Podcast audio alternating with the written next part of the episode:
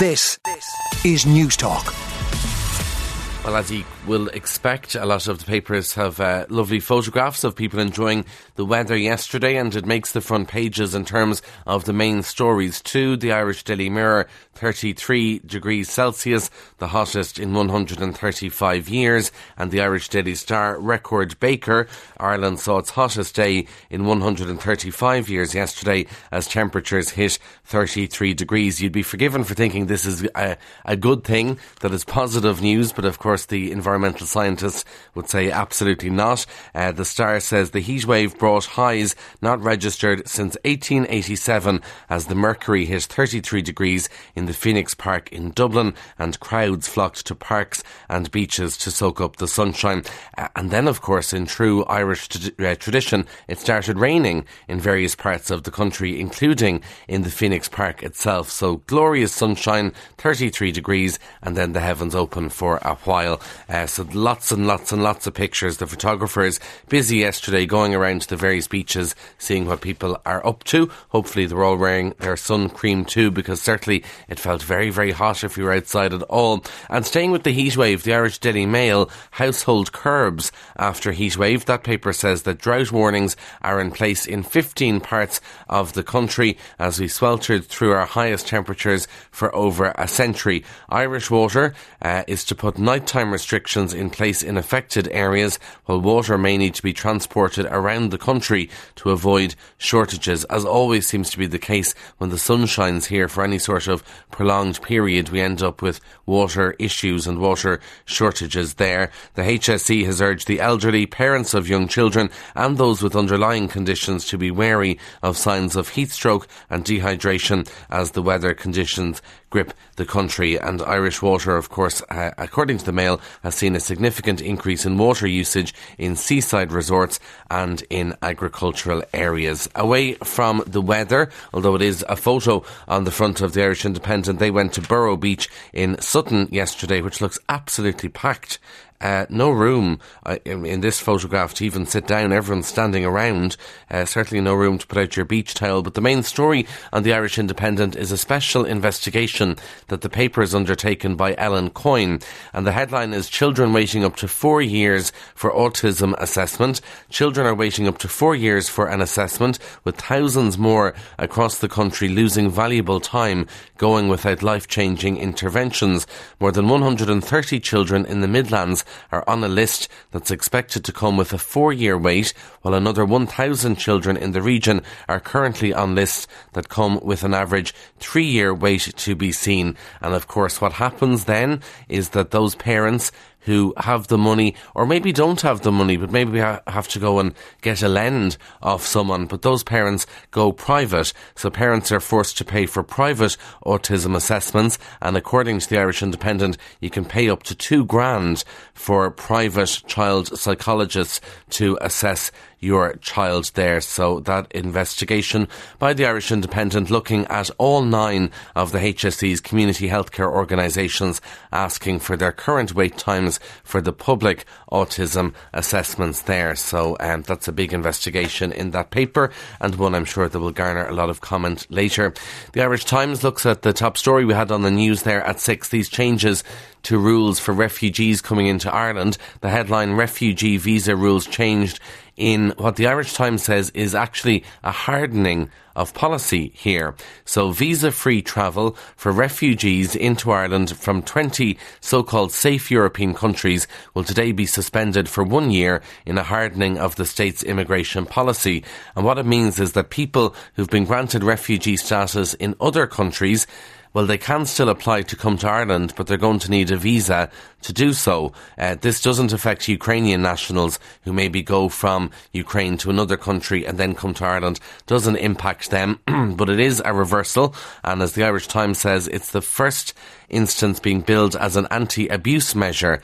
So the line being shared by the Department of Justice is that some people were abusing the system, were exploiting the system. However, in the paper, coalition sources concede that the step could not be separated from pressures coming to bear on the state's reception and integration system, because clearly we've an accommodation problem there. We're putting Ukrainian refugees in tents, which, by the way, the Irish Times says this morning, those tents aren't going to have any sort of uh, air conditioning, so it's going to be very, very warm for those in Gormanston Army Camp in County Meath. The other story on the front of the Irish Times looks at Budget Day, or rather near Budget Day, and unions are warning of strikes at the same time as Budget Day in September as they seek to ratchet up pressure on the government over a new pay deal. Kevin Callinan, who's General Secretary of Forsa, says that unions are working towards late August as a date to begin ballots for industrial action. Uh, they're operating now on the basis that they're not going to be that there's not going to be a deal by the end of September, and this raises the prospect of disruption to the work around the early budget for this year. Budget, of course, on the 27th of September, going to be a bit of a headache for ministers if public sector unions are on strike around budget day. The Irish Sun goes with that shooting in Marbella, and you just think, you know, you're on your holidays, you're having a night out, and then suddenly people start shooting in front of you. The Sun headline Irish lad shot, shot in club gun rampage, an Irishman fighting for his life after being shot in a 1am bloodbath at a Marbella nightclub. Five people suffered gunshot and stab wounds when a gunman opened fire at the Opium Beach Club on Sunday, which apparently is quite a posh beach club in Marbella. And the 32 year old Irishman has chest wounds, still in hospital this morning. All the reports seem to suggest um, that he was entirely innocent and just caught up in the crossfire. Four other people there uh, injured, and the man who is the suspect, who's a Dutch national, also in a serious condition in hospital. That's the front pages. Inside, the Irish Times tells us that councillors in Dublin have agreed to press ahead with the full pedestrianisation of South William Street, just around the corner from us here in Newstalk, and that's despite opposition from some businesses, particularly car park owners. And if you know the area, you'll be aware of the car parks that they're on about there. Last summer, the council permanently banned cars from several streets around Grafton Street on a trial basis, and the trial showed overwhelming public support for uh, the pedestrianisation of South William Street. But the Irish Times says that the move was opposed by the owners of the Brown Thomas car park, now known as the Grafton car park. Anyway, despite the opposition and because of the success of the trials, which were described as a roaring success, by the way, they're now going to press ahead with pedestrianising South William Street. Uh, the car park owners unavailable for comment to the Irish Times last night. Now, we'll have more on Newstalk Breakfast about this this morning, free now. It's in some of the papers as well. You may or may not have heard of this yesterday. So, free now is bringing in a one euro surcharge, a technology fee. But what the Mail is saying this morning is that if you're making a taxi journey using free now, you could pay six euro eighty before you even get in the cab before the driver brings you on your journey. It'll just be a flat fee of six euro eighty after the company announced plans to introduce this one euro technology fee. Uh, the charge will come into effect from the first of August, so you'll pay six euro eighty before you get into the taxi, and that goes up to seven euro twenty on evenings and Sundays. And a reminder, by the way, that uh, taxi prices are due to go up in September as well, aren't they? So it's going to be even more expensive to get a taxi now. As we say, more on that on Newstalk Breakfast. They'll hear from taxi drivers' representative groups. Concerning story in the Telegraph, one in seven healthy children who are of healthy normal weight is on a diet. This is a University of Oxford study which is raising concern about how body weight is discussed. So they looked at nearly 35,000 children and they found that 13.6% of healthy children were trying to lose weight. And experts said that while interest in losing weight was soaring, nothing was being done to help meet this demand. So we've all of these children who are of perfect healthy weight trying to lose weight for some reason probably to do with things like social media and social pressures. Older children were more likely to want to lose weight than younger ones, as were those from Asian and low income families. Very interesting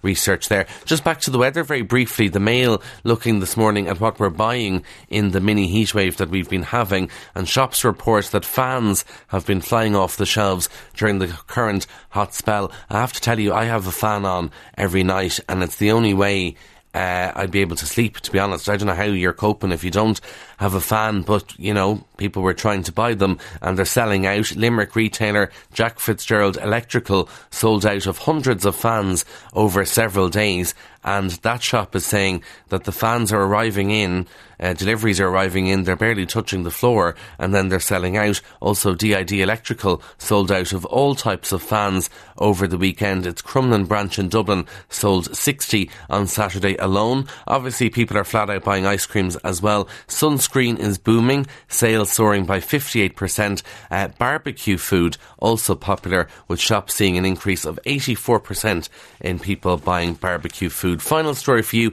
lovely positive story this morning, comes from the Star, and there's Oscar buzz in Ireland. Rumours that we could have an Irish Oscar win because bookies are tipping Michael Flatley and his Blackbird for an Oscar. This is after he won Best Actor at the Monaco Film Festival. So Michael Flatley a new film called Blackbird. It's going to be released in Irish cinemas on the 2nd of September. It had its world premiere at the Monaco Film Festival where Michael Flatley picked up the Best Actor award and the news about the Oscars is that bookies have slashed his odds from winning an Oscar uh, it was 100 to 1 and it's now 50 to 1. I won't break out the champagne just yet. On 106 to 108 FM and Newstalk.com. This, is Newstalk.